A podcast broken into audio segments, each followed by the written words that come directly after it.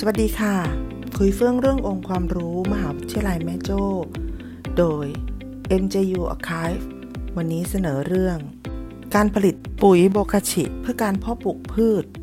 ซึ่งเป็นหนึ่งในกิจกรรมของศูนย์เรียนรู้และส่งเสริมการผลิต การใช้หัวเชื้อจุลินทรีย์ และสารชีวพันธุ์ ในการผลิตระบบเกษตรอินทรีย์ เพื่อลดการพึ่งพาเคมีพันธุ์เกษตร ของมหาวิทยาลัยแม่โจ้ แพร่ เฉลิมพระเกียรติ โดยมุ่งเน้นให้เกษตรกรหันมาใช้ผลิตภัณฑ์ชีวภาพ แทนการใช้เคมีพันธุ์เกษตร ก่อนอื่น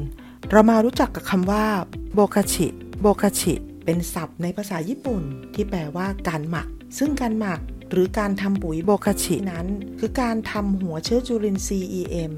ในรูปแบบน้ำให้เป็นแบบแห้ง ผู้คิดค้นคนแรกคือ ศาสตราจารย์ ดร ทารุโอะฮิงะ การทำปุ๋ยโบคาชินั้น เป็นการทำปุ๋ยด้วยการหมักวัตถุอินทรีย์ ที่หมักโดยจุลินทรีย์ EM เท่านั้น โดยนำมาประยุกต์ใช้ผ่านกระบวนการหมักแบบแห้ง มีการผสมกากน้ำตาลเข้าไป เพื่อช่วยในกระบวนการย่อยสลายของจุลินทรีย์ ก่อนจะหมักด้วยวัตถุดิบตามสูตร จนได้ที่ และนำไปใช้ให้เกิดผลดี ในการปรับสภาพโครงสร้างดินให้ร่วนซุย และมีคุณภาพในการเพาะปลูกพืช วัสดุในการทำปุ๋ยโบคาชิ ได้แก่ 1. แกลบหยาบ 2. มูลสัตว์ 3. รำละเอียด 4. หัวเชื้อจุลินทรีย์ที่ขยายแล้ว 5. น้ำสะอาดที่ไม่มีส่วนผสมของคลอรีน ที่การทำ ซึ่งก็ไม่ยากนะคะ โดยการนำส่วนผสมทุกอย่างคลุกเคล้าให้เข้ากัน โดยนำในส่วนของของแห้งผสมกันก่อนนะคะ แล้วจึงค่อยเติมน้ำสะอาดและหัวเชื้อจุลินทรีย์ลงไป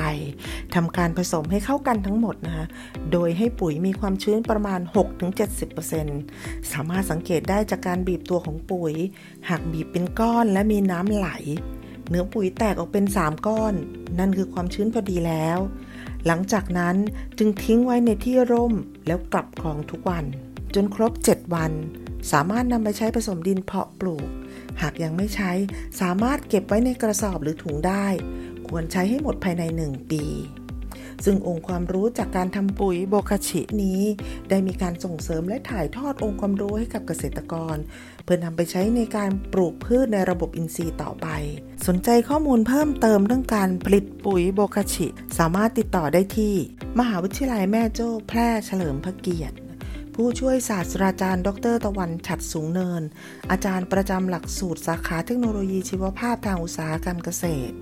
นายทวัชชัย ชัยทวัฒวิถี นักวิทยาศาสตร์ด้านเทคโนโลยีชีวภาพ และนางสาว สุกัญญา ลางคุลานนท์นักวิชาการเกษตร สามารถรับฟังเรื่องราวองค์ความรู้ใหม่ๆ ของมหาวิทยาลัยแม่โจ้ ทาง MJU Archive Podcast สวัสดีค่ะ